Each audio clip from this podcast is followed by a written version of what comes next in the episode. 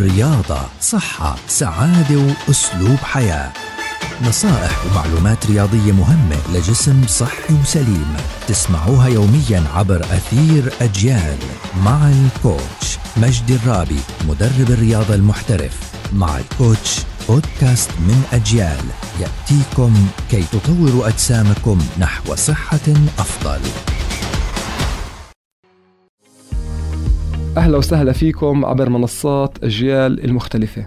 بدنا نحكي عن موضوع اسمه ذاكرة العضلات. كتير ناس ببلشوا الرياضة أو بيرجعوا يمارسوا الرياضة على عمر كبير. يعني كتير ناس بنشوفهم في الأندية بيجونا على عمر 40 و50 سنة. بدناش نحكي عمر كبير يعني نحكي عمر متوسط.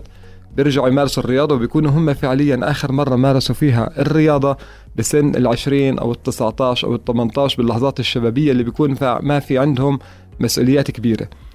هدول الناس بلاقوا حالهم إنهم عمالهم بيستجيبوا للرياضة أسرع من الناس اللي بيجوا ببلشوا رياضة جديد.